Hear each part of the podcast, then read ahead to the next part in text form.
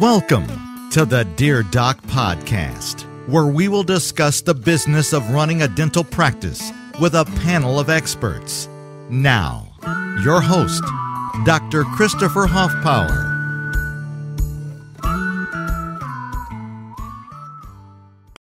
Hey guys, this is the Dear Doc Podcast, and this is your host, Dr. Christopher Huffpower. Before we begin, I'd like to thank one of our sponsors. How would you like revenue coming into your practice even before you reopen?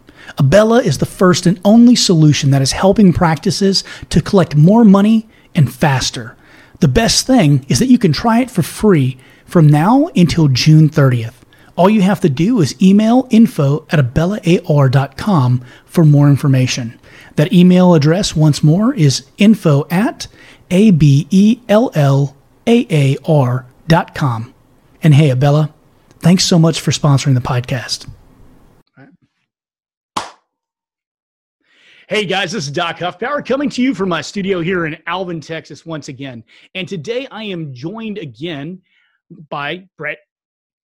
Gotcha. Kyle. Kyle Francis. So, for those of you who have seen our podcast before or have seen me interview Kyle before, I have messed with him about his name. I've called him not Patrick. I've called him Patrick. He's actually started changing his signatures in his emails to me uh, almost on the daily. So I, I, get great, great entertainment from that. But uh, today we're going to talk about some really serious, um, some really serious things about different business models, but specifically the DSO slash DPO business model. And, some of the questions that maybe we don't have the vocabulary to ask, maybe some things that I know for myself, um, I was ignorant about. And so I want to bring that information to you guys so that we can answer some bigger questions like is the DSO model a fit for me? So without any uh, any further ado, Brett, take it away. I love it.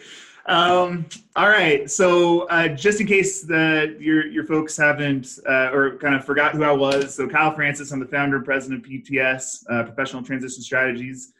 I started up the company about 13 years ago and have affiliated or sold about 350 uh, dental practices, um, either to other individuals or to groups. So, and more and more and more groups over time. Um, so maybe maybe a good place to start is I just want to make sure. I mean, as a, as a clearing point, right? So you you partnered with a DSO, right? Right. And well, DPO, but we'll get into that. DPO. Later. Okay, got it. Yep. And um, do, does everybody know who that is, or have you talked about that much? I haven't talked about it much um, because I, honestly I, I don't like uh, pushing people and swaying them in that manner. But I, I joined and partnered with uh, MB2, and uh, I, I, have been absolutely thrilled, particularly as I'm sure you understand through this entire period of time, this whole COVID thing. Yep. I, I've, I, I believe I've probably never made a better a better decision for my sanity and for the health of my practice and for my financial well being. Yep. Good. Well, so yeah, MB2. So just so you know, I, I, really like them as well. We've partnered a whole bunch of different um, uh, practices with them over the course of time. However, I do like a bunch of them, right? And I think there's kind of uh, pluses and minuses to a lot of right. different styles and a lot of different ways of doing things.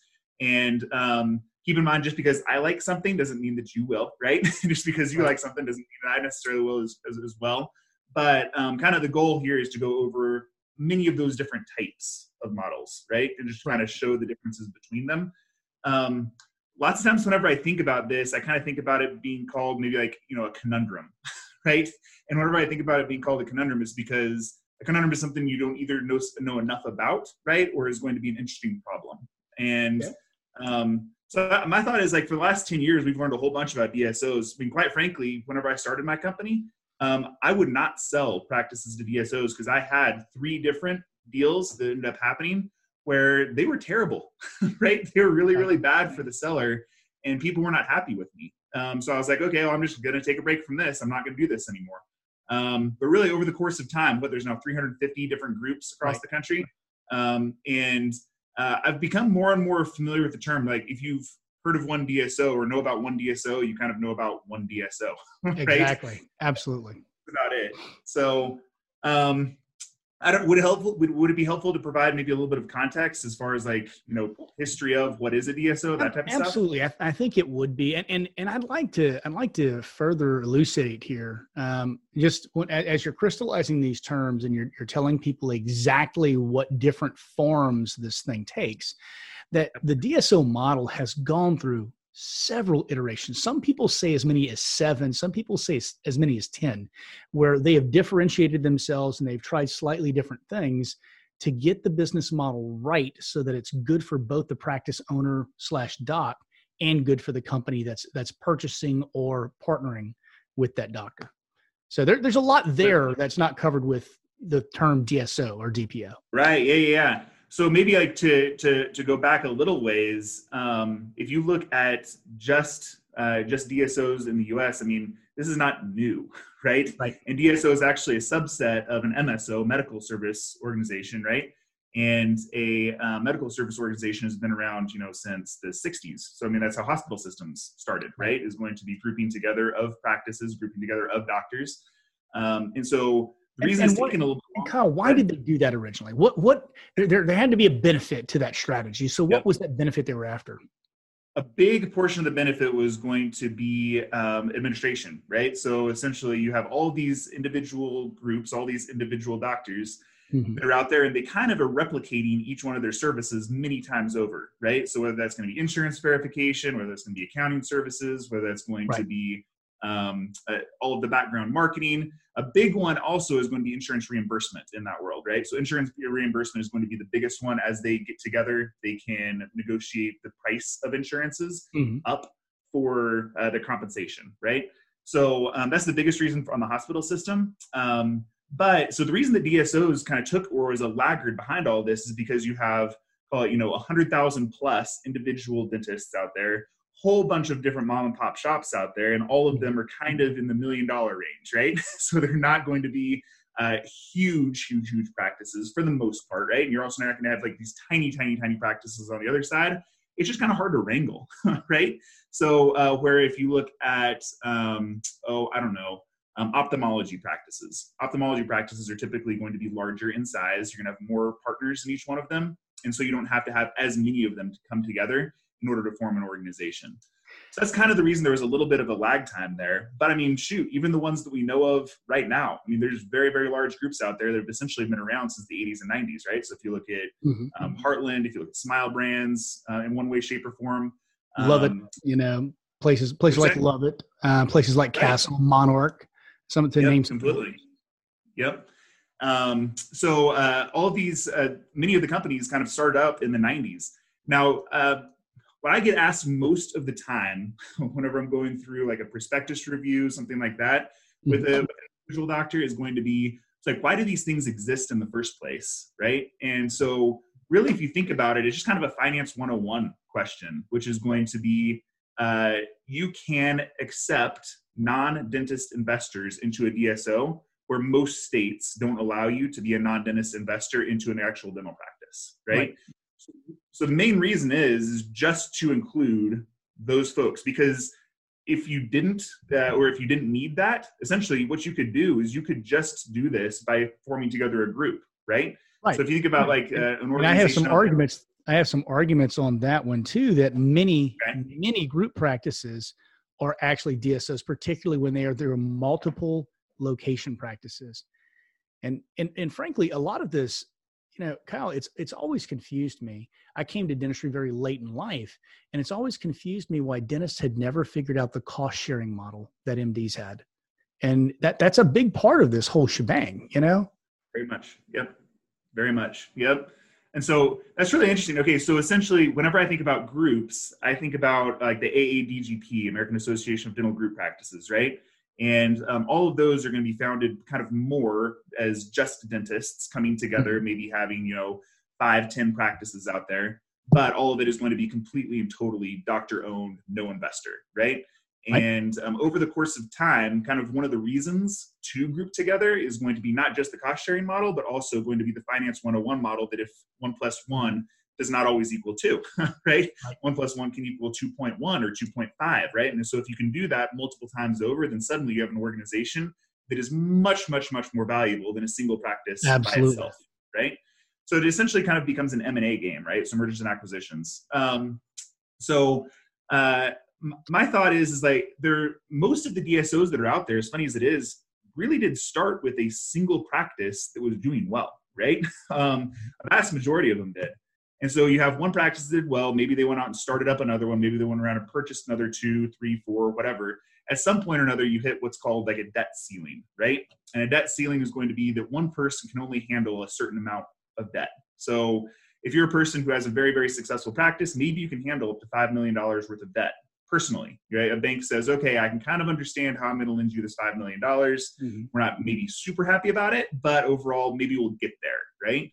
Um, so once you hit a debt ceiling, then you kind of have a which came first, chicken or the egg conversation. It's like, okay, so do I keep on growing or do I wait until I pay down a whole bunch of that debt and then can keep growing? So to me, this is going to be a big reason that DSOs kind of came into being, that investors came in and said, hey, we can kind of solve this bank problem and we can solve this financing problem. Um, so, I mean, what? You have a whole bunch of different groups in the 1990s that end up coming on board. And by the 2000s, investors started putting together structures for them to thrive, right? And whenever we say thrive, it's interesting. You said that you think that there's been seven or eight iterations of DSOs that have been out there. Um, I think there we probably both, there may be more. Right. Yeah. Yeah. Completely. So um, I think we probably both agree. Like the first ones weren't very good. They're horrible. right. like okay, from a, from a doctor perspective, obviously I'm not one, right? So from a doctor perspective, what makes it horrible in your eyes? Like, well, I think I think what most people think of whenever they think about DSOs is someone coming in and purchasing a practice and becoming, you know, the the empire in Star Wars, right? right. Uh, you know, you've got some guy who walks in and goes and force chokes you and says, "You will lower your overhead." Or you know you've got someone who is uh, an auxiliary who is put in charge of making sure that doctors treatment plan profitably um, and, and, you can take that to mean what you take it to mean. But um, I, I, I think that the entire original model of the dso is rampant grounds or very fertile grounds for uh, for malpractice or, or for at least the seeming appearance of malpractice uh, or, or abdication of the of the doctor's decision making. Yep, completely. Well, and really, if you if you think about it, it kind of comes down to like management style, right? So it's going to be you know top down right. management style rather than collaboration, right? And especially partnership, right? So there's uh, we'll kind of get to that, but I mean there's lots of partner ways of doing this as well, right? So um, whenever you think about a top-down management style, it's going to be so your entire culture comes directly from the top. Many times there is not much culture, and everything is going to be profit, profit, profit, right? So that kind of infects the doctors, and the doctors are now going to be doing things that they wouldn't have done otherwise. It's one of the same reasons that I have a really hard time with the amount of um, student loan debt that lots of doctors are carrying, right? Because I think it makes you make decisions that you wouldn't have normally made. I agree completely. Right. Uh, we so, would like to think it doesn't, but it, in in reality, those are the financial realities that bleed over right. into the clinical side of dentistry. Well, and we're we're people, right? I mean, I'm not I'm not saying that they're wrong. I mean, like I would, yeah, okay, maybe I'm saying they're wrong, right? I'm saying that they're wrong in the decision that they're making on the back end, but I don't. I I'm not trying to judge them for it. It's just we're people and their incentives, right? And so if your incentive is, oh my gosh, I need to pay down, you know, five hundred thousand dollars worth of debt here um, suddenly those three surface fillings might turn into crowns, you know, and those types of things. So um, anyway, so I so if you think about it from an incentive standpoint, the DSOs or the top-down management structure, they're going to see that type of incentive structure, and they're going to say, "Hey, well, do you know what? We're going to push all these things." Which I think is one of the big reasons that they got a bad name. All of these other dentists out there are saying, "Well, you're not doing the right things for the patient." I see you putting this treatment plan together, and I see five treatment plans coming in a month from a certain DSO that is out there, and I don't agree with this. Right, absolutely. And, and, and before we get too far into that, I want people to understand that there are lots of different ways to do dentistry, and um, many of them are right. Uh, and you can have a person who goes into one dentist and they, they, had exposés on this which i thought were, were, kind of hilarious because dentistry is both an art and a science and so you can have a person who goes into one office and the doctor there is very, very conservative and says, you know what, I think we only need to do a filling on this tooth. They can go into another place and they get orthodontics consult and they get you know a filling here and hey by the way we should probably crown this and do some uh, or do some crown lengthening over here. Oh, by the way, you need SRPs because you really have these deep probing depths, and that older doctor didn't take the records he's legally supposed right. to. There's there's yep. a lot of different ways. I think that a lot of times though, um, we only see the world through our own lens, and so all those treatment plans that come in, someone comes in with a ten thousand dollar treatment plan that we treatment plan one filling on, we think that doctor's a crook. It may sometimes just be that that doctor knows more than you do, and that's something right. that as, as a doctor should really take a deep look at yourself about. Man, that's such a good point. Yeah, because there's so many different types of profiles out there of practices, and I can't tell you the amount of times we'll go through and do a prospectus on a older doctor's practice, mm-hmm. and there's um, a couple of kind of uh, terms out there um, from the entrepreneurship world, like founder syndrome, right? Mm-hmm. And one of the things about founder syndrome is that you become more friends with your patients than you right. do as a clinician to your patients, and so suddenly there are there is a ton of work that is most likely going to need to be done. Now, right. was and it makes the new doctor, doctor who comes in look bad because the old guy wasn't doing what he should have been doing to begin with. Yep, completely. So good. I mean, this is a spectrum, right? This isn't going to be like a black and white. This is going to be absolutely. And there are definitely guys on the other side. Trust me. Right. But you're, yes. you're going to get a different treatment plan going to an old bread and butter dentist who's never done any CE ever in their life and there's those guys out there, folks. They lie about CE and they go to a golf tournament instead. And they haven't ever done anything, never learned anything since they got out of school. And you and I both know that when we get out of school, we barely know how not to kill someone. So these old dudes, they're really ignorant. And I can say that. You probably. Well, shoot, I, if I, I was, yeah, that's true, right? So, um, and I'll tell you what, if uh, CE happens to be on the golf course, then I got a lot in this weekend. So right? that's, no, no, that's good. all you have to do is have your assistant take down the code. You're all you all good, man. Right. That yep. kind of thing is, is, it's one of my pet peeves. So I'm sorry I went off on that, but it, no, it I couldn't agree more. Me. Couldn't agree more. So yeah, hopefully you know whenever I'm saying that, I'm just using that as I'm just using that as an example, right? Absolutely. That, that could happen from an incentive standpoint. And, right? and the whole point is there are both sides of the spectrum, and the thing is that most of us fall somewhere in between, and most of us are doing things right in our eyes and for our patients. Yep. Yep. Absolutely. Yep.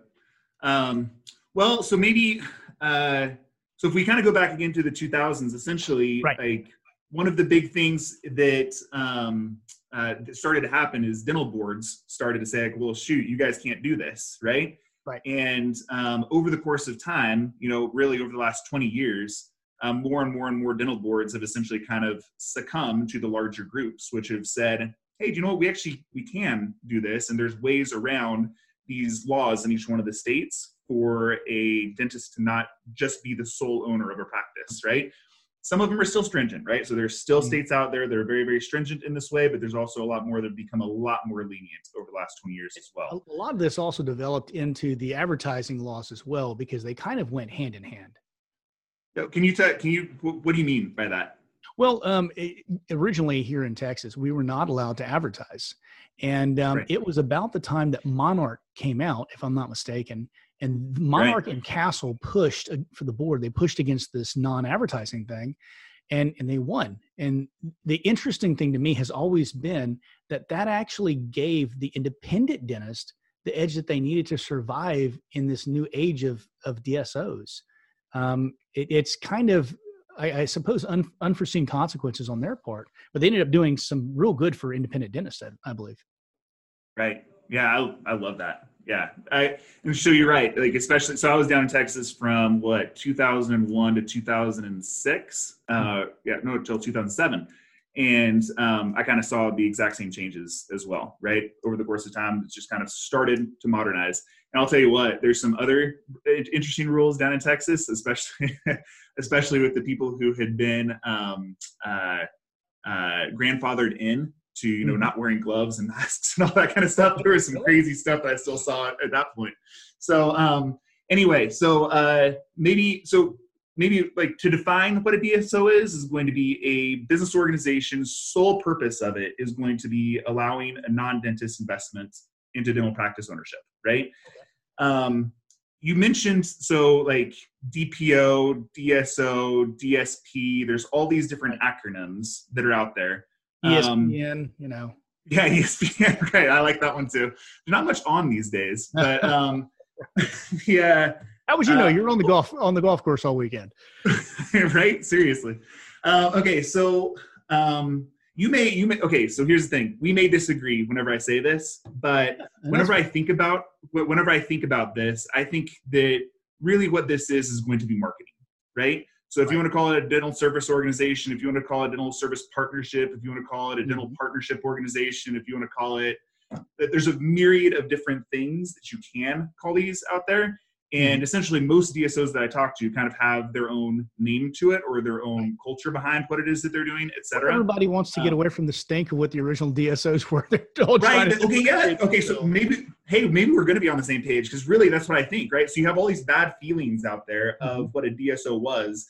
I remember I, I, I asked lots and lots and lots of clients, like, hey, uh, a DSO, is that a four letter word to you? Right. And um, many of them will say yes. Right and so um, I do think that that is going to be just kind of getting away from a certain stigma that is out there, more or less, and to show that, hey, we're not going to be the same way that you knew about, you know, 15, 20 years ago. Would you mm-hmm. agree with that, or do you not? Or do you think oh, there no, actually I, is? I would. I would completely agree. The only thing I disagree with you on um, is that I believe that a DSO is not just a vehicle for people to bring outside non-dentist money into a, a dental practice setting but it's also a um, an outsourcing of administrative um, duties. Yeah. Well, okay. Can I? So can I pay? Can, can, can, I play devil's advocate? Okay, yeah, so please. like if I will play, oh, so play play devil's advocate a minute. So, okay, let's say let's say we could just have a private equity group go into a group, right? So let's say it's a uh, there is a five location practice that is owned by three partners in California, right? Right. And um, they have, you know, five million dollars in revenue. A private equity calls them up and says, "Hey, you know what? We think that you have a really good business model. We'd like to start investing into you directly." If they were able to, they actually wouldn't even need to set up the DSO, right? Mm-hmm. Because you could actually handle all of those kind of uh, duties if within the practice itself, right? right. So um, each practice that came on board, they would just kind of have the entire organization built out such that you don't necessarily need this extra entity that is out there, which is going to be the DSO, right? So I'm 100% with you from a grouping standpoint, like economies of scale, yes, right? right? Oh, absolutely. You definitely need definitely need it. So um, whether you're pushing uh, total uh, cost variable costs down, whether it's uh, allowing additional uh, benefits for your employees, mm-hmm. Uh, there whether it's uh, negotiating with insurance to get higher reimbursement rates. I mean, all of these things right. are really, really, really great that can be done. But my thought is, is like the only reason you have the DSO is just for private equity or just so a non-dentist investor can play a part. I can, I can, I can definitely see that, and it, that actually plays into kind of my informal definition of different types of DSOs, eh, because it's based upon the speed at which the investor wishes to get their money back.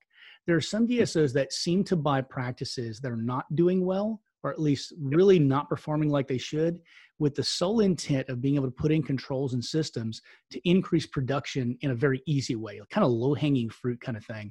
And then there are others, and this is what MB2 tends to do they buy practices that are performing exceedingly well, and that's all they buy. And their thought process you guys already did the hard work we're going to reduce your overhead by by system, systematizing the administrative portion of things and by using using this economies of scale on administrative side not as much as on the hey you need to buy exactly this from this formulary because we get it for 50 cents cheaper here. They do some of that and they do have that bargaining power but their main drive seems to be how can we make the what i like to say is i actually i actually sold my headaches to someone else. I kept my practice. You see what i'm saying? i like that. That's good. That's good but it seems like there's really kind of those two very distinct, stark um, realities whenever it comes to someone buying into your practice who's a non-dentist. Um, and, and it seems that that also drives the managerial style that's necessary to get to their end goal. Yep. To me. Yeah, and, and I guess what I would say, go ahead. I said, and I could I could be completely wrong, and correct me if if no, no, no. I think I mean I think you're right. I guess I, whenever I think about it, it's like if we put it on that same continuum, right, which is going to be different shades of gray. What if we switch that continuum to, you know, uh, are DSOs good or bad? And the answer on one side is yes, and on the answer is one side is no, and then they're, Right. they're all in the middle, right? it's like Well, and it's a sliding scale. It's a sliding scale that the middle depends upon who the dentist is.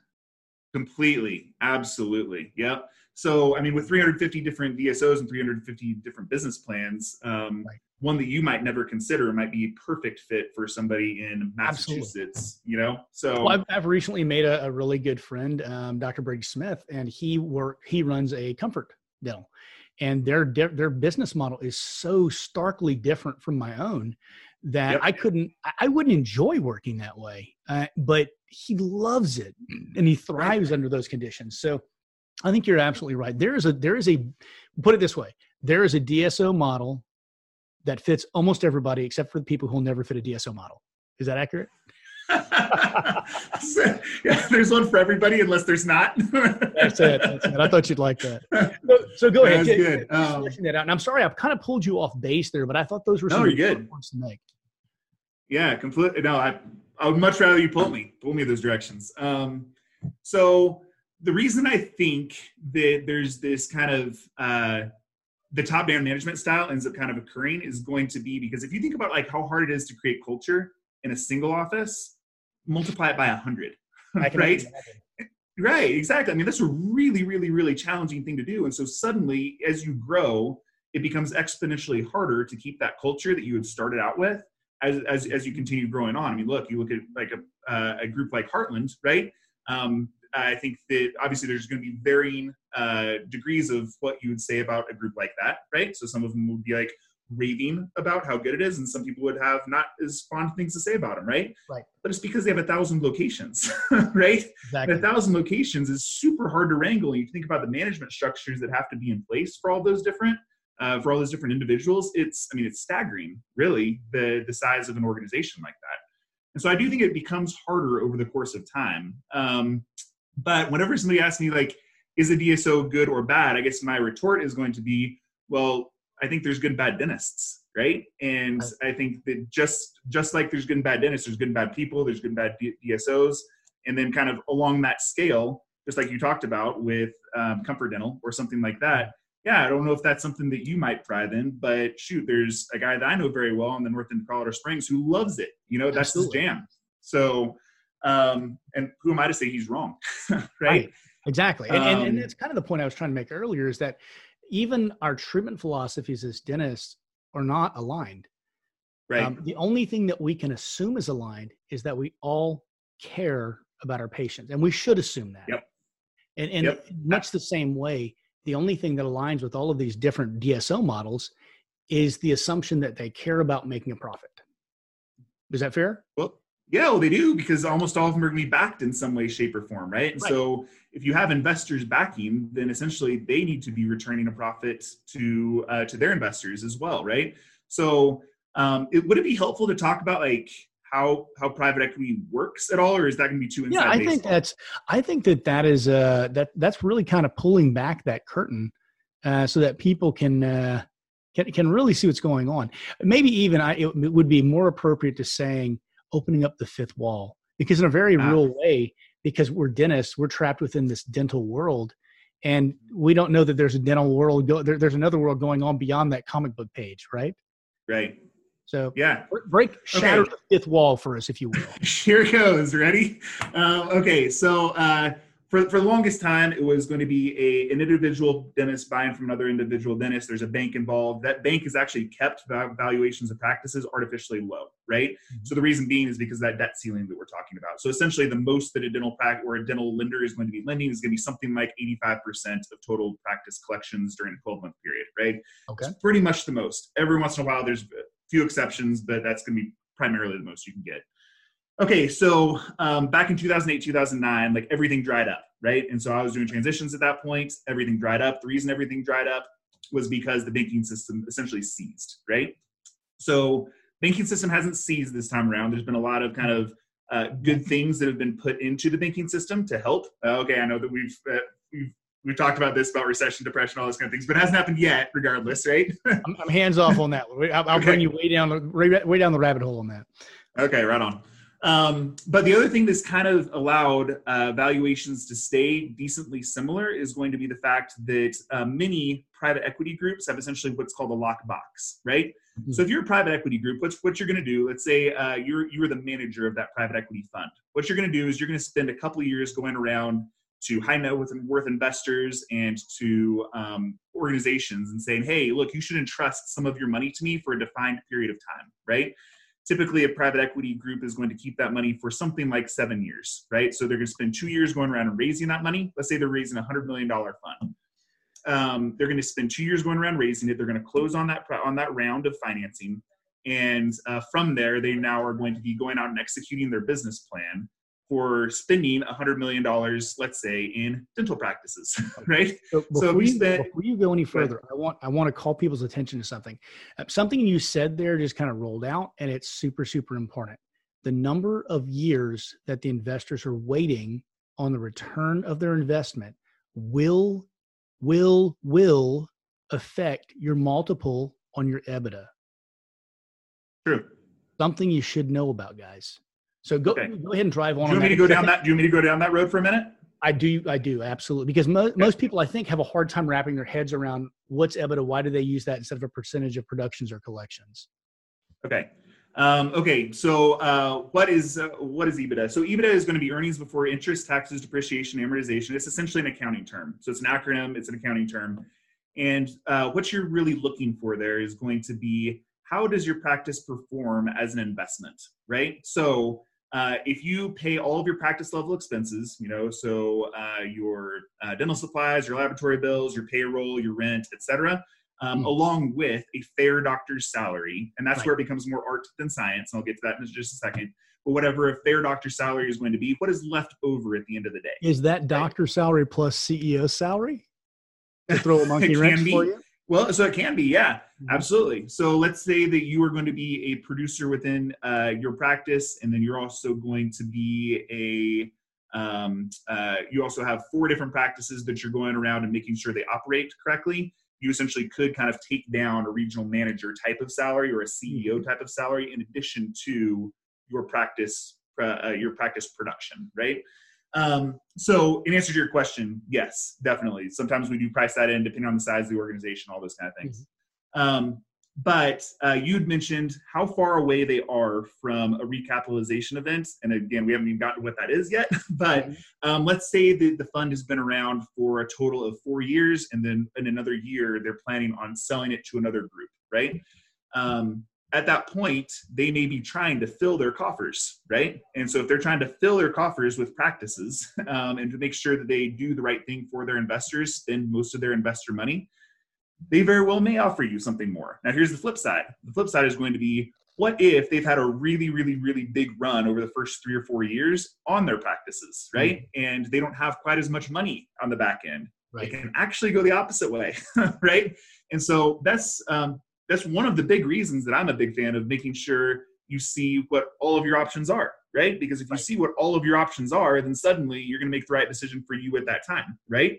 And um, it very well may be that a group comes in. I'm not going to call any of them out, but they can, may come in and offer somebody a multiple of four times, right? Mm-hmm. And then a year later, offer them multiple of five times, right? right? And that that that can happen, and it can just be a timing thing, right? Exactly. So, because they only have that money for a certain amount of time, there's two big things to take away from that. So, thing one is going to be uh, they don't have to worry about um, about investors pulling their money. The investors have pledged that money to them for a certain period of time. Mm-hmm. Investors can't just call them and say, "Hey, by the way, I want my million or ten million dollars back." It's not the way it works, right? right. Um, on the flip side, they also have a defined period of time that they're going to get that. Let's say that that uh, investor says, I need you to guarantee me a 15% return per year over the five years that you have the money, right? Um, that private equity manager is actually taking a pretty big risk, right? And that risk is going to be, what if I don't hit that? Because if they don't hit that, guess what? That private equity manager makes very, very, very little money. It's maybe even negative money, right? Um, because they're guaranteeing a return that it may not hit. Now, on the flip side, uh, you hear about like all those hedge funds, they get all those bonuses based on performance, all that kind of stuff. If they do really well, then they get big bonuses as well, right? So I mean, it goes, it goes, it goes both ways. but essentially, let's say you raise that $100 million fund and you go around and you buy a total of 85 practices, um, about a year's left in the fund, and you know that you're kind of starting to run out of money, investor money. Um, there's a couple ways of handling that. Way one is going to be to have recapitalization event, right? So I'm sure there's people out there that have heard about, you know, taking a certain percentage of your practice, uh, selling it for X amount, and then on the flip side, whenever the recapitalization event happens, you can sell an, an additional amount of your practice for Y, right? Or it's actually going to be X times something, right? So X times two, X times three, something like that. That's the way they do it because essentially there's going to be transactable equity. And we'll get down to that whenever we talk about joint ventures and equity rolls and all those kind of things. But essentially, that's the way the private equity works, right? Is going to be there's a lockbox, right? And they may lever it up with debt, but essentially there's a certain amount of investor funds that can go out there. Now, keep in mind, again, just like the different, if we talk about the continuum of good and bad, there's a continuum of structures of, of financing structures that you can use too. And so this is a little bit of a simplistic view, but essentially this is kind of the backbone of how it works. Does that make sense, or did I do an okay job? No, that makes it? that makes absolutely perfect sense to me. I I worry, but I've been through this, and so I wonder if we're going to lose anybody with it. But it is what it is, you know. okay, I was kind of wondering about that. Um, Okay, well, so um, maybe we can talk about so rather than getting into the nitty gritty of kind of the how behind private equity works, what okay. if instead we flipped it to okay, what would a typical option scenario look like if you were looking to you know take chips off of the table or something like that? Okay. Is that a possibility? I'll, I'll, tell you in my practice right now, if this helps at all. Yeah. When I sold my practice, I sold 70% of it. Um, I have a, another friend who sold less of his practice. Uh, but in general, the DPO that I'm with buys between 60 and 70%. And they always want the owner, so long as the owner is interested in being involved, to own a portion of it because that gives sure. you some skin in the game. Um, then you are hired as a dentist at the practice. You make a percentage of your production, just like a normal associate would. It's generally a nice, generous amount. Um, and um, after that, you've still got dividends that'll come in depending upon the operating cost of your practice which behooves you to keep it low you'll get some nice dividends in each quarter or each year or biannually however the particular business does it and that's kind of the basic structure of things on your sure. first 60 or 70 percent you're offered a multiple anywhere between three and i've heard as high as nine in some practices but i haven't seen that myself um, i have yeah, well, I, I think I know which business you were dealing with too. Was, was it uh, DW? Uh, that was not, but I do know. Yeah, I know which one you're talking about. Right, and their yes. their multiples tend to be high, from what I understand, which is very nice. Um, yep. But uh, then on your your remaining, you know, thirty to forty percent, um, that may be sectioned or it may be taken as a whole, and right. you have a period of time that says, "Hey, you must hit these milestones of production." or increase in your revenue of this practice, which means you can either lower your lower your cost or increase your production. And yep. you must stay on for X amount of years, and it must hit these numbers consistently as an average over those years. And right. if at the end of that time we will buy the remaining portion for this much, much higher multiple than we initially offered, so that basically we're baking in your success and we're giving you an offer based upon your best efforts that we believe that you can do and that's how the yep. sale works which i think is a very, yeah. You know equitable sale for everyone all around. Completely. Yeah especially whenever you consider the options that used to be around right? So the option used to be bring in an associate right? And eventually sell part of your practice or all of your practice to that person. My favorite stat in all of dentistry i don't know if you've ever heard this one. Do you know the success rate of associateships you ever heard that um, I'm I'm going to say the success rate based upon um, a six month average is probably less than fifty percent. On a five year average, I would guess it's twenty percent based on just my. Oh, you, oh, you nailed it! Yeah, yeah. So you nailed it. So it's going to be one out of five. So it's twenty percent is going to end up kind of panning out the way that you want it to, which is horrible. I used to do associateship placements, and I used to get you know calls from either the um, associate or from the employer saying, "Hey, what the heck? You put me with this jerk." It's just like, yeah, well, they also just don't work out very often, you know. And so hey, they, they um, said the same thing. um, okay, so then your other option is going to be okay. Maybe you just kind of forego the associate and you either bring in a partner or you just sell your practice, right? So Um, both of those can be so the selling the practice is a very low risk, right? So you Right. once you sell the practice, you're pretty much walking because there's probably only room for for a single doctor in there. If you bring in a partner, you're talking about like a 60% success rate, so that's a little bit better than associates, but still it's a little bit of a pot shot. So essentially, with the advent of DSOs coming in, it just kind of gives you another option, right? And so that option can be as easy as kind of the old way of doing it, which is somebody coming in and buying 100% of your business, right? And you're just kind of staying on as an associate. There's lots and lots of groups that do that, by the way. And there's really, again, nothing wrong with the older way of doing that, right? So if that's something that you want and you want to take more chips off the table, then that's fine, right? And you you're talking about like outsourcing all of your headaches. That's Mhm. literally outsourcing all of your headaches, right? You're going to be an associate, and that's going to be completely fine. Some people do consider that a little bit like reverse mortgagey. Does that make sense whenever I say it like that? Oh no, absolutely. I was actually going to use a, a racetrack analogy and say that whenever you hire an associate, you're betting on an unknown quality, a, a horse that someone just told you runs well. Whenever you sell to DSO for that remaining portion, you're actually betting on a horse you know how it runs. It's you. That's really good. I like that. Yep. Oh man, that's really good. I wish I would come up with that. Jeez, that's really great. Okay, um, consider that stolen, by the way. Um, so Absolutely. Uh, okay, so uh, as people got more competitive over the course of time, right? So they keep on buying 100% of the practice, but they would allow you to roll investment into a holding company, right? Right. And that is the company that now holds. that is my favorite part of being a member of MB2. Yep. I'm betting on the success of all of my partners, and that ameliorates so much risk. It's just Yep. It's I I felt whenever I saw the the the, the packages that they offer, I just felt like it was such a generous package. And you know, I guys, you know me, I don't come out beating beating their drum, but I really like this style of practice. It it it resonates with me. So, uh, but really, there's, I mean, 300 of the 350 now offer programs like this, right? Where it's going to be wrapping into a holding Well, those company. 50 type of suck. Right? Yeah, no joke. I don't work with those. Um, so yeah, if you fall too far down the continuum towards our DSO is good and you're on the bad side, it's like ah, I'm just not gonna mess with you, you know.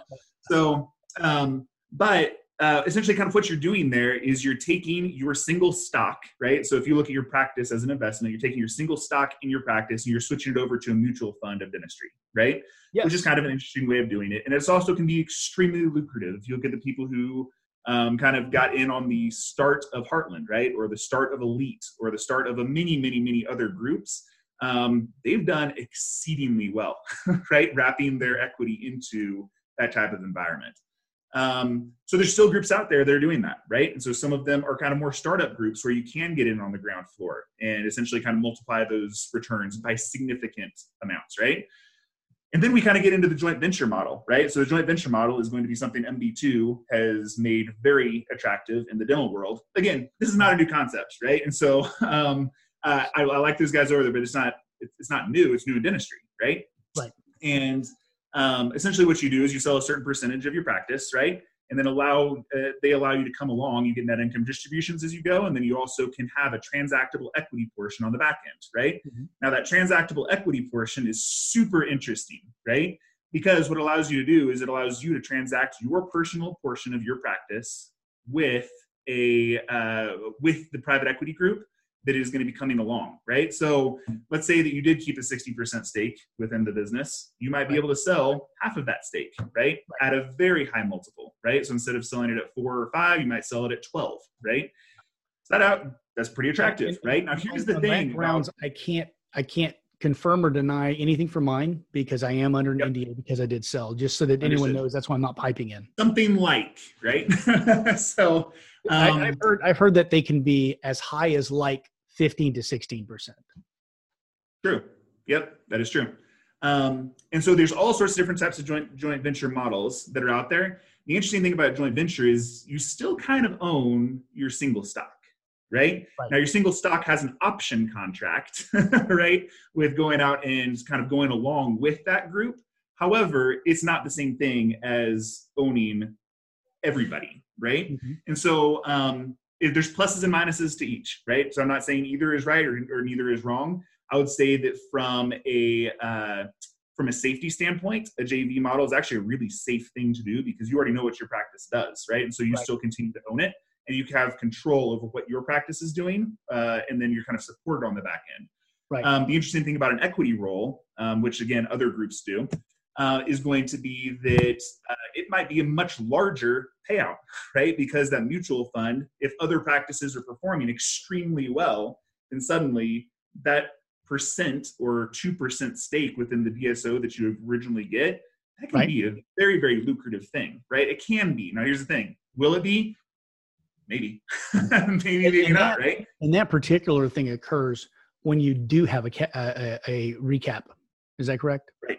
Yep, right. exactly. So yeah, once you recap, that's kind of when all the initial investor is more or less um, divesting their position within the business, and a new investor is coming in. So let's say that hundred million runs out, you now need to find somebody with a five hundred million dollar fund, Right. right. It's like if you look at a group like Heartland, what there are four private equity events in, something like that at this point, and they now are with one of the largest, uh, one of the largest private equity investment groups in the entire world, KKR, right? And so, and the investment into them is dramatic. I didn't know Kellogg. I didn't know Kellogg Brown and Root had invested in them. That's interesting. Yeah, KKR. They they they bought out Oh, the KKR. Ontario. I thought you said KBR. oh yeah, KKR. I was going to say that that's some diversification right there. yeah, KKR. Uh, yeah, they're they're a big one. Um, so uh, so here's the thing. I guess um, you worked with uh, the group that you ended up affiliating with directly, Right. right? And I would say that there are some docs out there um, that can do that.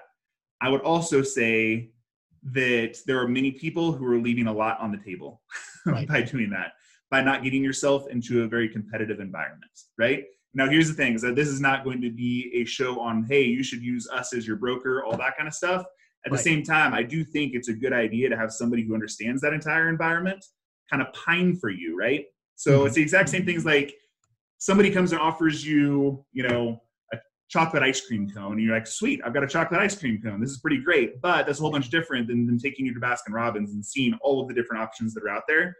Because very, very rarely do we see the most valuable offer being taken, right? Very rarely. And very often, whenever I go through and I try to figure out, okay, who do I think this doctor is going to pick? I can't tell you how often I'm wrong. I mean, like I'm mm-hmm. I'm I'm wrong way more than I'm right. Because here's the thing, I'm not going to be living it. They're going to be living it, Right. right? They're going to be the ones who are going to be in it for however long. I think that's So, very um, authentic that you that you you you say that uh, because you know a lot of guys would be like, yeah, I you know I, I always set them up with the right people. Um, you, you're you're making a great point there that even whenever you have a great deal of information about a doctor and you've met the doctor, there are still maybe things in the background that the doctor's thinking about or things he hasn't thought about that will change the direction he may go because they have all these choices. And so that's Right. that's a, a really good point. Well, and so what's really interesting to me are going to be the ones that come to us. Um, I'll give you an example of a pediatric practice in Georgia, um, pretty large pediatric practice. And they came to us thinking they wanted to affiliate with the DSO. Um, we brought them, I don't know, five, six offers, something like that, very lucrative deals. And um, whenever he kind of went, went through the process, what he ended up deciding is like, you know what? This isn't what I want. Really, what I want is going to be to have somebody that I can mentor, right? And I really want to have a partner in this. Right. We ended up finding a doctor from Walla Walla, Washington. He ended up buying 50% of the practice. It's the old way of doing it, right? Mm-hmm. But here's the thing he made his decision with all of the different things on the table, right? And did he walk away from some of the equity? Yeah, he got 100% did because he could have sold it for a lot more than he would have otherwise. And, and I think But- almost in every situation, whenever you're selling to a private individual, you will be walking away from a lot of money on the table. without a doubt. Yep. So, and whenever we say a lot of money, I mean, Hundreds. We're talking like double. yeah, double what you could have gotten otherwise is really kind of the way that I end up looking at it. Now, there's a big uh, skew in that, and it can be a lot more than that. It also can be some amount less than that. But I mean, it it's it's dramatic the difference. Um, and what's really interesting is we're kind of in this like little niche of time that uh, 15, uh, call it 20 years ago, people did not have these options. There was no Right. such thing as this option in dentistry. And 20 years from now, there's also not going to be this option in dentistry, right? So we're going to be consolidating. We're consolidating at a really So fast I- rate. that brings me to some of my questions. So Okay. um, let's let's have, have have we covered the this? It's relatively fertile ground about the different ways that DSOs operate. Um, Sure. have we covered as much of that as you want to? Let's do it. Yeah, let's go somewhere else. Okay, I, I believe that the future of the landscape here has changed greatly, and it was changing already before COVID. But much like many, many things like hyperinflation that's about to happen, um, it's uh, it's just been accelerated by by shutting down the U.S. economy. So my belief is that, and, and please, I'd love to to discuss this and debate this with you. If if you think I'm smoking crack, tell me. It's it's all good. But um, what I see in this landscape is that there are going to be a glut of pat practices that want to sell. Um, I think brokers are going to have their pick. Uh, DSOs are going to have their pick of which people that they represent, which people they purchase from. They're very quickly going to tie up their equity, um, their equity position, and then they are going to look going forward at actually redoing something they did in the past very poorly, which is the de novo practice. I think that there's going to be a lot of um, shared risk going on where they bring on new doctors and say, I want you to be part of our brand. We're going to help you to buy a practice. We'll do all the management, or we will help you to build a practice, find a location. I think there's going to be a lot less um, equity grabs in older practices because they're going to become very, very much devalued, particularly older PPO practices that just don't have the flexibility to go out of network or to renegotiate everything on the table. And that's kind of my thoughts. Um, okay. So we probably might dis- so we probably might disagree a little bit more than we agree here, but okay. I don't think you're wrong. Okay, so here's here's where I'm here's where I'm going. Um, to this point, I mean, what we have uh, 84. Uh, just let's look at it from a micro standpoint, right? Okay. So from a micro standpoint, we have 84 practices. They're they're for sale across the country. 23 of them are under contract. Out of those 23, there hasn't been a single one that has fallen out of contract, and not a single one has changed the valuation multiples, right? Okay. Not, not a single one, right? Um, so here's the thing: is it possible that that can happen? Yeah, 100% is. And I mean, like I think the uh, not considering that as a possibility would be a, an error, right? Mm-hmm. Um, at the same time, I also kind of think of still this time seems to be an opportunity discussion at this point. Um, I think it's possible that we kind of change that to risk mitigation over mm-hmm. over a long run, um, and that and I've actually been it's been very weird in in my entire career. So since call it you know 2007 is whenever I really started selling practices. Right um, I've not run into a buyer's market, not once, right? And so even in 2008, 2009, it wasn't a buyer's market, just everything seized, right? And everybody went into complete and total risk mitigation mode. And actually, most sellers were the ones that drew back and said, oh, uh, look at what happened to my 401k, look what, what happened to my IRA, I need to keep on working, right? Mm-hmm. And so that kind of created a uh, an, an issue moving forward but it's an issue that really has been solving itself with DSOs coming in and purchasing at a much higher rate, right? Right. Um, so, is it possible for that to occur? Yes. I just haven't seen the data from it yet, right? Mm-hmm. And so, um, if I'm if I'm looking Every, at uh, everything is either being baked in or baked out at this point, we're not going to see the true repercussions right. for at least a year financially. Yep, I, I think you're definitely right on that too. So um, I do think that it's a good idea to use this time as an opportunity to consider what your what your options are. But um, well, overall, I'm glad that your out. I'm glad that your outlook is is rosier than mine. That that gives me a lot of heart because you've been doing this a lot longer than I've been thinking about it. So. well, yeah, maybe, but I mean, like, here's the thing: is I could be wrong, you know. So I mean, like, and if and if I'm wrong and you're right, then suddenly uh, you really should be looking right now from a risk mitigation standpoint, right? right. I can't tell you how many people have come to me over the last month and a half that we sold their practices to a DSO or partnered them with a DSO, et cetera. Mm-hmm. Um, and they're all, every single one of them without fail is like, oh man, I'm so glad we did that, right? right. so, uh, because of course, right, you have a huge group behind you that is kind of helping you acquire PPE, right, and helping you, uh, making sure that everybody is paid. You don't have to go through most of the time the PPP and EIDL programs, right? All those kind of things. So, or at least you have really good resources on the back end. So, look, I guess, uh, man, I hope you're wrong and I hope I'm right.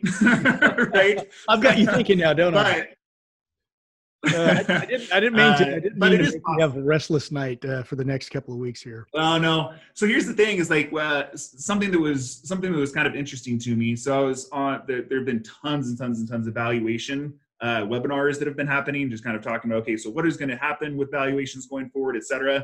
Not just in the dental world, right, but also business brokers uh, that sell car washes, right, and sell right. all sorts of different stuff. Like, okay, what's happening here? And um, pretty much everybody has the same idea to this point. It's like, okay, well, unless you're taking out an SBA 7A loan, which by the way, they're running out of money and they will not have enough money for the end of the year. So, but what's really interesting is dentistry doesn't have that problem because most deals aren't done on SBA 7As, right? So almost all of them are going to be conventional financing or going to be kind of mezzanine financing, stuff like that. Um, but I would say that the outlook of the buyers is actually decently bullish right now too, right? Mm-hmm. And so there is an opportunity if you do think it's going that way to take advantage of people who do think it's bullish, right? Um, I guess I'm probably one of those people as well that would consider it bullish. But my thought is, is that even if it is bullish, then uh, and we do prove to be right, then suddenly you're in the right place anyway, right? Mm-hmm. So um, it's an interesting thought about kind of equity drying up as well. Um, I do think that there's probably going to be fewer dental or DSOs that are going to be starting at this point, and I think that has been driving a fair amount of the competition. So I do think you're right. I think the equity side probably is, as an eventuality, going to dry up, but it hasn't happened yet, right? So there's still a lot that is being offered. Even, and and and we should probably define the terms baking in and baking out. But even if you're if if you're looking at things from that standpoint, eventually, you know, four quarters from now, we're going to have a truer picture of where we are and I think that if things don't turn around 180 degrees, equity is going to dry up because if yep. If it, if we're no longer making the kind of money we were making, if we're no longer as profitable as we were, particularly as we look at expanded appointment times and expanded costs per procedure and things like that, then it's going to go to greener pastures. I mean, that's the whole point of private. Right. Yep completely. So yeah, whenever I think about baking it in and baking it out, most of the time um, that's going to be so that's valuation methodology, right? And so you're either baking. Uh, normally, this is in uh, regards to a. Uh, we're not talking natural, about. We're not talking like about natural muffins. catastrophe. oh, sorry, like what? I just wanted to make a baking joke. We're not talking about okay. muffins, people. muffins, yeah. So muffins and cookies, right?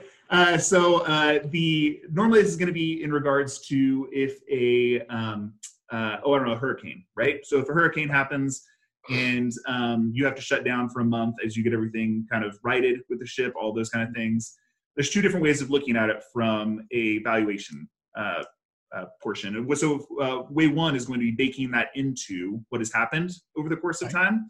So like, let's say that you have um, a 12 month, last 12 months P&L, and then you're baking that into that last 12 months. okay, well, hey, by the way, for a month there, I didn't have any revenue, or for two months, I didn't have any revenue.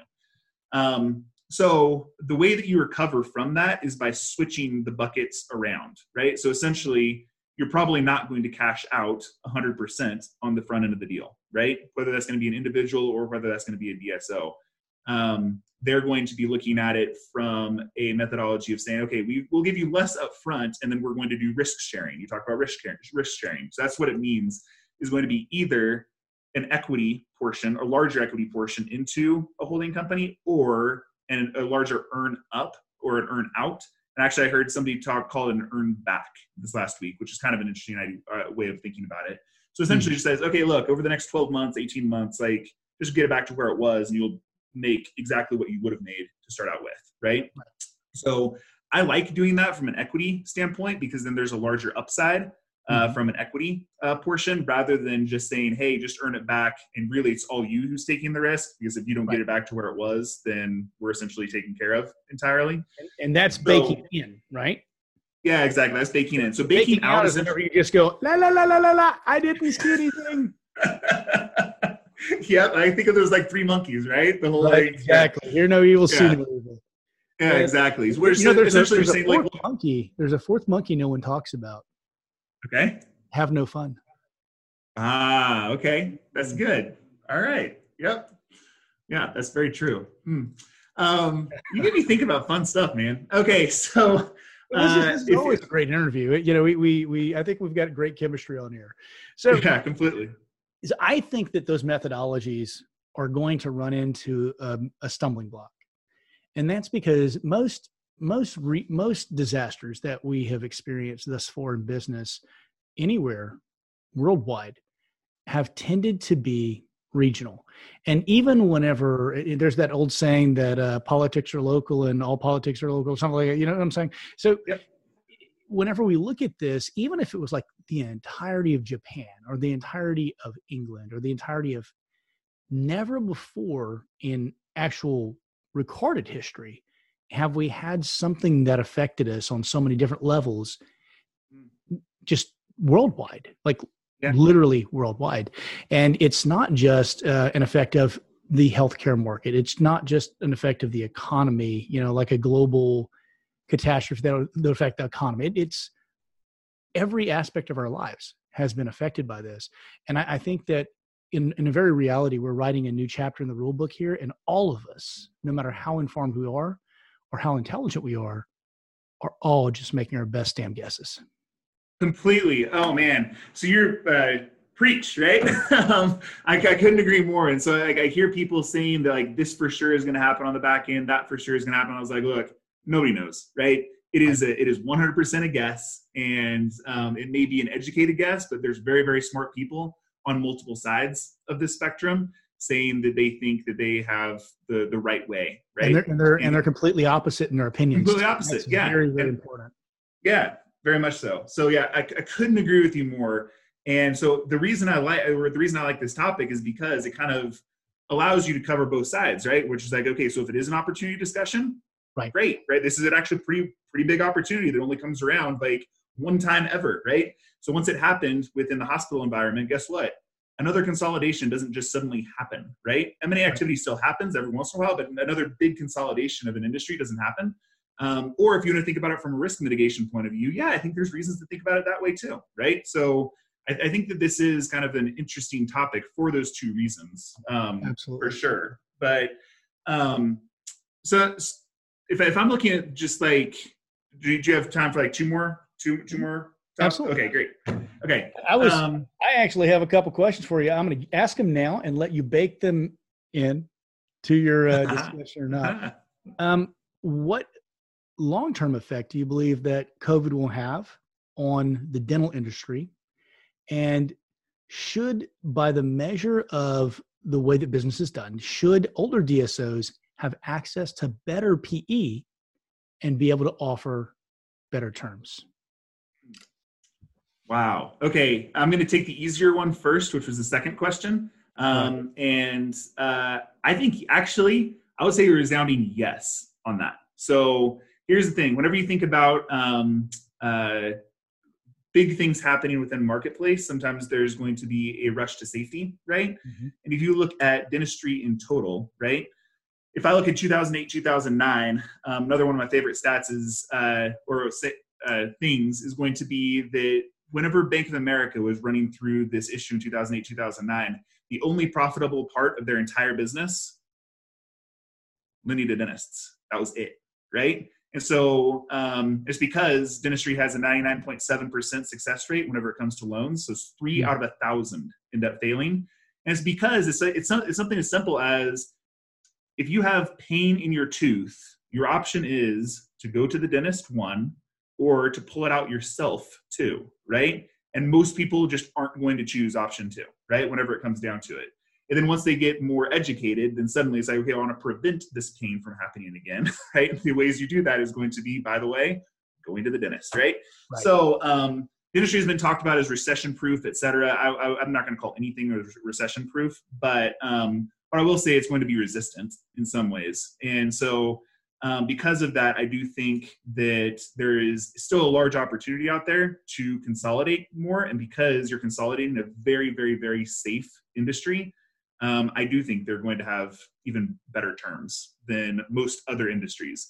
And here's the thing do we end up feeling that as much in dentistry? I don't know. I think that if you compare it to, I'll, I'll just keep on picking on car washes. If you, if you compare it to car washes, mm-hmm. right? I do think that there are going to be advantages the dentistry has in that environment. Now, the harder question is going to be what do I think is going to happen uh, kind of in the post COVID era? And um, what I think is probably or is, is going to be most most likely. I kind of think about it from you know Occam's razor, right? So the easiest an- answer is typically going to be the right one. And so I do think that we're going to continue to uh, accelerate in terms of overall consolidation. Like right now, we're something like 17 or 18% consolidated in dentistry.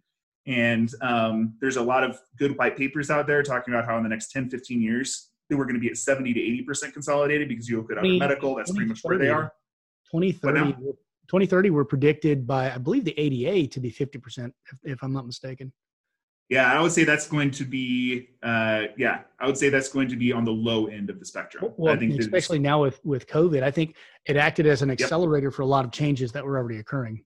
Yeah, because so suddenly we're thinking about it more from a risk mitigation standpoint as well, right? right? So there's now kind of two reasons to be thinking about it. Um, and uh, in total, I think that that is going to, I, I think that those groups are going to be driving the insurance bus a lot more. So you talked about how the smaller practices um, are going to have a harder time surviving just because they're not going to be able to negotiate the rates, especially the older PPO practices. Yeah, they're getting I actually agree with you. Ends. They're getting squeezed from right. both ends because reimbursements yep. are going to go down and costs are going to go up. Yep, I agree with you. And so, um, however, I just think it's going to take. I think it's going to take a bit for us to get there, mm-hmm. right? So I've uh, most people I end up talking to the phone on. I'm big on making not a don't make a decision out of fear, right? And right. so the fear on this is going to be. I, I, really do think this is like five to seven years before. Yeah, they're like, not getting they're not getting cut in half, Kyle. I think it's the death of a thousand paper cuts. Yep, I agree with you. Yeah, and those paper cuts are going to be you're not getting paid as much on procedures. You're it's costing you more to run those procedures, and then also your really really really great staff um, can be attracted away by better offers by people who are saving on the other things, right? So, exactly. um, yeah, so uh, I think that that's probably where we're going to go. Again, I just I really don't want people to be making decisions out of the out of fear, right? Um, if you think strategically, you'll be the, right, the first consultant to dentists who doesn't. Really? You think? Oh man, they use fear to. They, okay, there are two things that almost every consultant or every salesperson does to dentists. Um, the first is they sell them on fear of if you if you go down the road you're going down and not my road, I can't help you. Or mm-hmm. if you don't go down the road, I'm telling you you're going to be ruined, financial disaster. Or the board's going to be mad at you or your patients are going to hate you. Don't drop insurance your patients are going to hate you. You're going to fail. It's all failure failure failure. It's fear. The other one is the cost of a single crown. Everything is sold to dentists based upon the cost of a single crown. And you always hear yeah but doc you only have to do one more crown a month. How many how many more crowns do i have to do? You know Oh man. Okay, so the second one, if I can speak to that for just for a minute. Please, so uh, right, to, so whenever I started my career, um, I was with a, a, large supply company, and uh, you can figure it out if you go on my LinkedIn. There, there have got to be classes in saying exactly that because it's so. Oh yeah, one hundred percent. So uh, yeah, I mean, I was. I was, I was responsible for selling lasers and then like you know cone beams right whenever they were coming out all that kind of stuff and it was like the return on investment calculators all had to do with that and they also had to do with um uh see here oh, what is it? Section 179 depreciation schedule right? Yes absolutely. section 179 is like oh yeah all you have to do like you save 35 percent. It's like well, you don't really save 35 percent. Right. i mean like if you didn't spend the money to begin with. Right. Yeah you would have gotten you would have gotten 65 percent of this you know you could go exactly. out by a porsche or whatever else right so um, yeah, couldn't agree with you more on that side. That's a shame that so many people are doing that. The only thing that I would say that is a fear concept that I do 100% believe in is like if you're older in your career and you're making the choice to cut back hours, don't do that. Why would you? Don't do it. We hear let me, let me all do my time. of that dentist. You ready? Well, you know, I just I don't know that I want to bring someone into the practice. I was just thinking that Betsy and I would just take a little arsenic every day and a little more until it just all ended. that's what you're doing. You're slowly poisoning your practice. Don't think that way. Right. It's moronic. Completely. Yep. I, I couldn't agree anymore. And I my thought is is like that's that is the worst way to make a decision. Right. It just is. It's the worst way to make a decision. And people do it all the time. Like we literally talk to people every single week who have made that decision, and it is wrong. It's just wrong and it's bad Absolutely. and you shouldn't do it. If you if you if you're thinking about cutting down hours, like just sell now, right? Become an associate, just sell now. You'll get more in the long run if you do it that way. So Yeah. yeah, Uh, um, you know, I in in in in, in true Huff Power form, I've, I've thought of another perfect example. Yeah, here, you know, while, thinking- while, while- you give me your example, I'm gonna I'm going to move myself because I figured out that I'm running out of batteries on my uh-oh, on my. better run. So we're good. We're gonna keep on going. I was going to say, you know, it's kind of like deciding that uh, you're not going to live that long, and so you decided to start shitting in the corners of your house. It doesn't make any sense. it doesn't work for anybody. Don't do that. Right. Yeah. Completely. Um, Now your hair So- is now your hair is truly green. You know, it, it's it's green now, right? like uh, oh gosh, uh, there's some comic book hero that has green fire for hair. I don't know who it is. Uh, uh, Green Lantern. Yeah, maybe it's the Green Lantern. I don't know. I don't know. I have to ask my kid. So anyway, Uh, so uh but overall i mean maybe my thesis is going to be like right now there's still leverage the dentists have right, Right. because there's so many groups that are trying to grow and they're trying to grow parallel to one another. And whenever you have that you have a very competitive environment and like you should definitely sort out what that competition can do in terms of valuation. There are groups out there and whenever i say groups i mean there's there are brokers out there that are going to say oh you can get x times your top line revenue every single time. That's just not true. Um, but you should definitely understand what the differences are, right? So if you understand what the differences are, you may say, just like the guy in Georgia, like, hey, do you know what? I don't want to do this, right? But you may also say, oh my gosh, this is a whole bunch different than what I thought. And at least you're educated, you know? And um, whether it's now or whether it's later, at least you go through that education process. So, okay. I'm going to ask you to do one last give for all of our listeners before we go. Okay. I'm, I'm going to Yep. call this the uh, the the back of the napkin EBITDA. I always say Okay. EBITDA. You say EBITDA. You know, whatever. So uh, it's, it's hilarious to me whenever people said EBITDA. Some people say it like that, and I just don't understand how they do it that way. EBITDA. it's more fun to say that way, Kyle. ah. So uh, anyway, yeah, we're just silly today. So anyway, Yeah. I, I'm a dentist, and I want to kind of know what my practice is worth. So I, I take I take my my cocktail napkin because I'm sitting at the bar thinking about selling my practice. So the first number I'm going to write down is my what? Revenue. Okay. Yeah. Okay. So let's they just do it know this what way. that So, is, though. So we're going to walk them Oh, back. okay. That's- so your that's what collections. Okay. Okay. We're Let's, so let's start with production. Right? Let, let's let's start with production. Right. So the first number that you might want to know is going to be. Production's What'd you say? Production's useless. Give him the key. I, I agree with you, but like, hey, if you're saying they'll stop from the top, start from the top, they'll start from the top. Okay. Okay, so I would not start with production. I don't like Never. it. Right. I agree. Okay. So- I don't like it. So the first Um, thing you do is you you write down your production, your gross production per Right. year, right? Right, Cross then it out. unzip your pants and you look at it, right? Because that's what you're doing, because that's all it's good for. Right. Throw that napkin Yeah. away. Now write down your Yep. collections. Yeah, there you go. From Yep. something that makes sense, Kyle. I write down my collections. All right. Yep. So write down your it down. Then what you're going to want to do is you want to write down um, kind of all of your main costs that you have out there. So the easiest way of rather than doing back of the napkin is if like if you have a P&L to start from, that's the Right. easiest way, right? Because you want to know what your what, what all of the different um, uh, costs is that, or are that you have with your business. Right. Um, and then what you want to do is you want to start backing out some of those costs because your um, your CPA is doing certain things with your tax return to save you money, right? So whether that's running He's an calling shit business- stuff it really isn't, but kind of is. There you go. Yep. Hoping you don't have to So I'll. I'll give you some examples of stuff that I've seen, right? So I mean, I see people who buy gold through their supplies. I see people. Oh yeah, add backs are who- huge, huge, huge, huge. Oh yeah, exactly. So I mean, there's tons and tons and tons of things. I see people pay all of their kids at least seven thousand dollars to be, be models of the dental practice, et cetera. Right. So I mean, lots and lots of ways of doing it. I have an annual wanna- meeting at Augusta. I mean, my living room. Yeah. Great. Yep. Exactly. Those are expensive. Um, so, uh, anyways, you want to have you want to know what all those are. So essentially, you're going to just circle those numbers and say, okay, look, that's not real, right? So uh, I'm going to circle this back because this is actually money that I'm taking. I'm just doing this for tax purposes. Great. Circle all of those numbers, add them up at the bottom, right? So that's your total amount of add backs, right? So then what you're going to want to do is you're going to say, okay, I'm paying myself this amount per year. So what is how much you're paying yourself as a dentist, right? That's not how much you're taking in distributions. Mhm. That's how much you're paying yourself as a W two employee of your own business.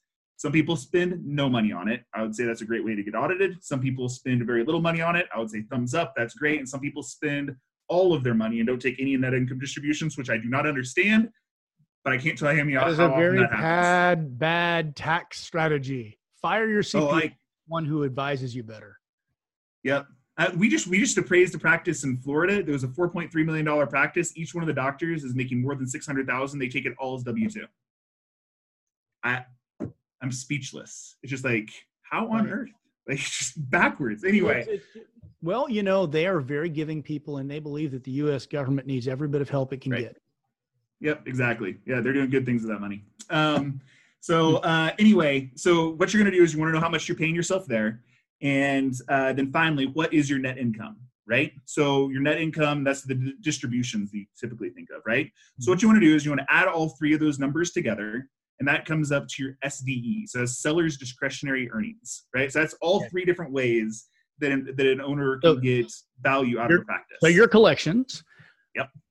You're gonna take out of your Add collections. Yep. You take out your collections, all your add backs. That means all the shit that you really buy for yourself and your personal use and your family that is not really a business expense, but you lie and say it is. Then you're going to take out yeah, so you're going to find your W 2 income, right? So you take the adjustments that you have, so add backs, adjustments, right? So you take your add backs, you take your W 2 income. Your dividends add, out, and what you're yep, left with all, is what? Yeah, so essentially that is your seller's discretionary needs. If you add those three up, that is seller's discretionary needs. And the reason I like to go there first is that mm-hmm. shows how much money you are making out of the practice a year in different ways, right? And so that tells a broker for, whether or not a young dentist should buy the freaking practice. Right, completely. Yeah, we have to do a return on investment calculation to make sure that it, it floats, right? All right. those kind of things. So um, that's the old way of kind of figuring out. Now, what you're going to want to do is you're going to want to take your total amount that you are doing in the practice, right? So not how much the practice is doing in total. Let's say you've got a million dollars worth of uh, a million dollar practice, and eight hundred thousand of it is going to be your activity. Two hundred thousand dollars is hygiene right? So you're going to take that eight hundred thousand dollars and you're going to apply a multiple to it, right? And that's going to be how much are you going to be paid on the procedures that you're doing.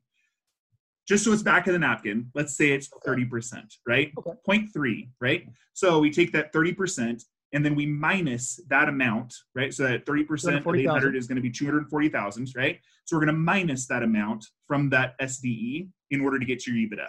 That is your EBITDA. That's the easiest way to get there. All right, guys, there you go. Now you actually know how to calculate your EBITDA and uh, whenever you look at that number, multiply it by four to six times. And there's different reasons for it being higher.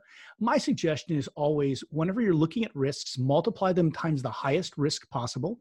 And when you're looking at benefits, multiply them times the lowest risk possible. And what that comes out with is a way for you to overlap your costs and benefits. And that ground where they overlap, that's your safety margin. I hope that makes sense to people. And so, if I can add one more thing to that, I think that one of the Please. biggest pitfalls that we see is going to be that people are just going to say, okay, I'm being paid X times EBITDA, and I think this is a good deal, but they actually haven't done a return on investment um, a calculation over the course of time. So, if you're planning on staying with the business over the course of five or 10 years, mm-hmm. what does your return on investment uh, most likely scenario look like?